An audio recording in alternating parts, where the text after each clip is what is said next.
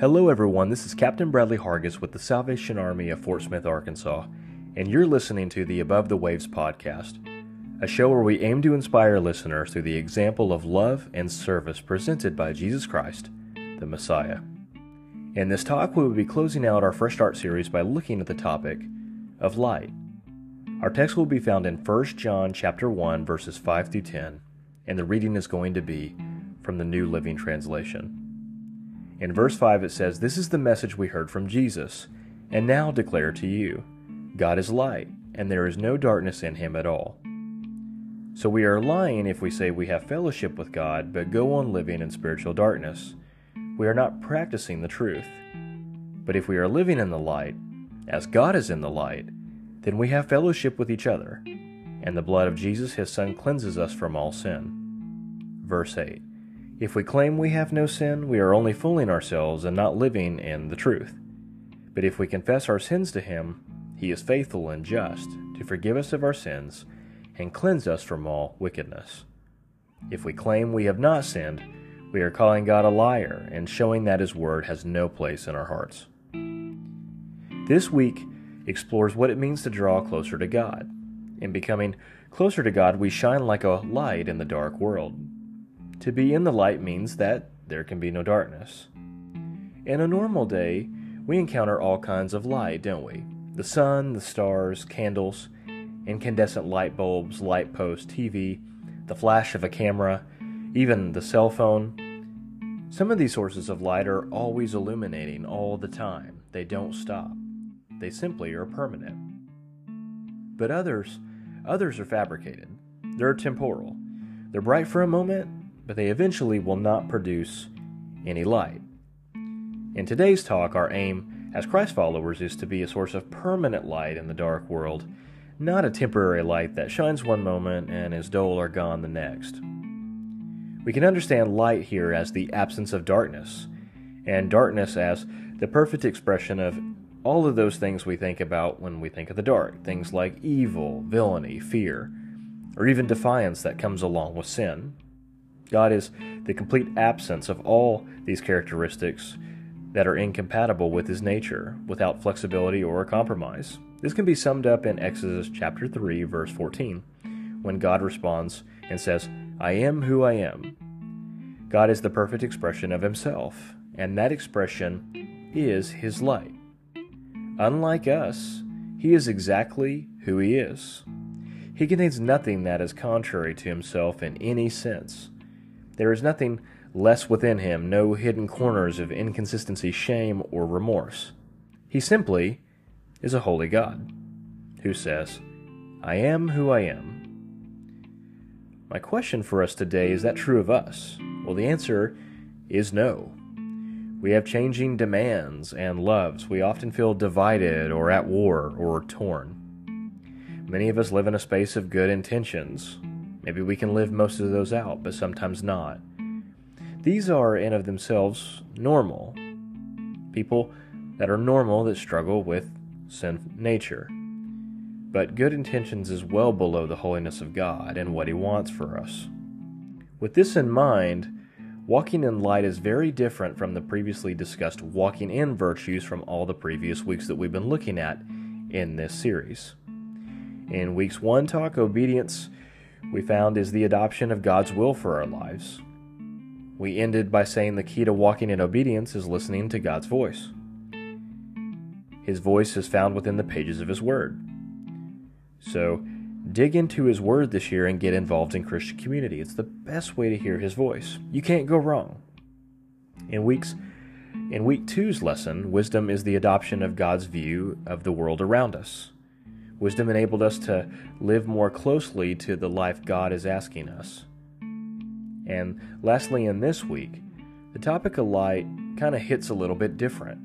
Light is, in fact, the total rejection of anything that is not of God. Key word in that sentence is total. It is more than drawing near, it is an abject refusal to do anything else. It's a 100% seeking after our Creator it's a giving up all to go and follow Him wherever He leads. Letting our light shine is not simply that there must be no sin in our lives. Verses 8 through 10 help us out here. They go on to talk about a relationship that we must have with sin. And it's probably odd for me to say that, but yes, we must have a relationship with sin. And it's this it cannot be hidden. In fact, it says that the most certain way to pull ourselves away from God is to pretend that there's no sin in us at all. To say this would make God a liar and prove that His Word is not in our heart. But to draw closer to God, there must be an exposure of sins. Some things have to be illuminated and brought to light, just like we've talked about in all the ways we come into contact with light. It's we need to be that permanent source, not a temporary source.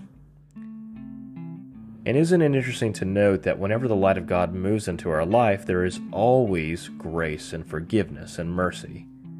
There's never judgment. To choose to hold on to our hidden sin is to choose to hold on to darkness. To walk in the light is the furthest step we can take in being like God. It means we're wholly letting ourselves go. It means we're being as vulnerable as we possibly can it means total exposure to God and total freedom for Him to do His work in our lives as He sees fit. In a way, it's saying that I'm not going to sit on the throne of my life and I'm giving that seat to God. It is the height of everything else we've discussed all the way up through this series, the perfect expression of any Christian virtue.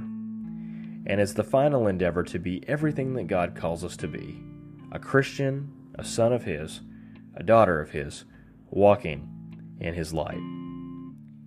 I do understand that by saying this, that this is going to go against every single fiber of our being, especially in our current climate in America. If you have looked at the recent book list lately, you might have read about a current buzzword flying on Amazon's book list, and that is the word mindfulness. In fact, books on mindfulness are some of the most popular. Unfortunately, mindfulness has infiltrated the church, and this leads us away from Jesus. For instance, the Bible tells us that there is nothing good in us without God. Even our heart is, is a deceitful thing that needs to come under the power of God. Mindfulness tells us that we have it within ourselves to do good. Simply said, we can do it on our own without God. It should be no surprise to us that many of the practices of mindfulness come from ancient Buddhism. So, what does all of this have to do with us today? Well, walking in light is going to be, first of all, very difficult. In the climate of cancel culture, a sea of voices that we're hearing every day, and the decline of the church, it can feel harder than ever to let your light shine. I do want to issue a word of caution here. Light can only be found in Jesus. Again, light can only be found in the person of Jesus. It cannot be found in buying the next new thing, or looking at the next online photo, or responding to the next social media post. It cannot be found on the bottom of another drink, or by one up on our neighbor's possessions whenever they get that new boat. It can't even be fixed by a seven day cruise to the Caribbean. Simply said, Jesus is the only one who can bring our soul light. When you decide you want to be a light bearer, know that you will automatically be countercultural. You'll be living under a new kingdom with a new king. This new kingdom will be run on things like peace and kindness, gentleness, and joy. It will be marked by the inclusion of outsiders, outcasts, and people on the margin of society. It begins to look like familiar stories we know, like the woman at the well, or people here by leprosy, or tax collectors that are set free. This is how the light of God changes our world. It takes the darkness of this world and consumes it with light, and then allows those things that were once in darkness to go and produce light. This is the job of every Christ follower, and it's the mission of the church. So, last question. So, how are you doing in this mission? Are you shining your light in your family, at your work, at social gatherings, at the gym, at your children's sporting events, when they're winning, or maybe even more importantly, when they're losing? Or do you only show your light at times, but not at others? Is it dependent upon who you're around? Maybe who's looking or not looking? Other Christians have proclaimed God's light has reached them. Listen to a couple of these examples.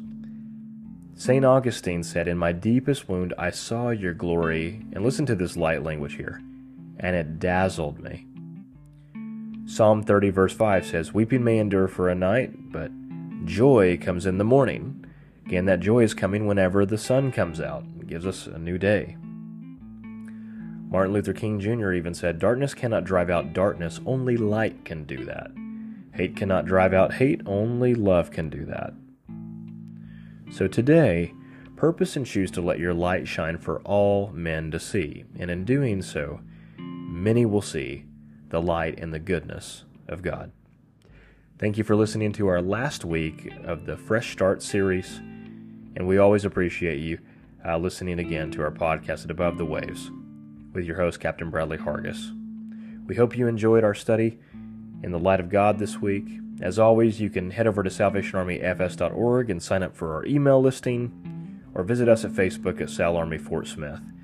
Thank you for joining us for this episode, and come back next week as we open up a new series on how to experience God in an overly busy and self consumed world. Thank you so much, and God bless.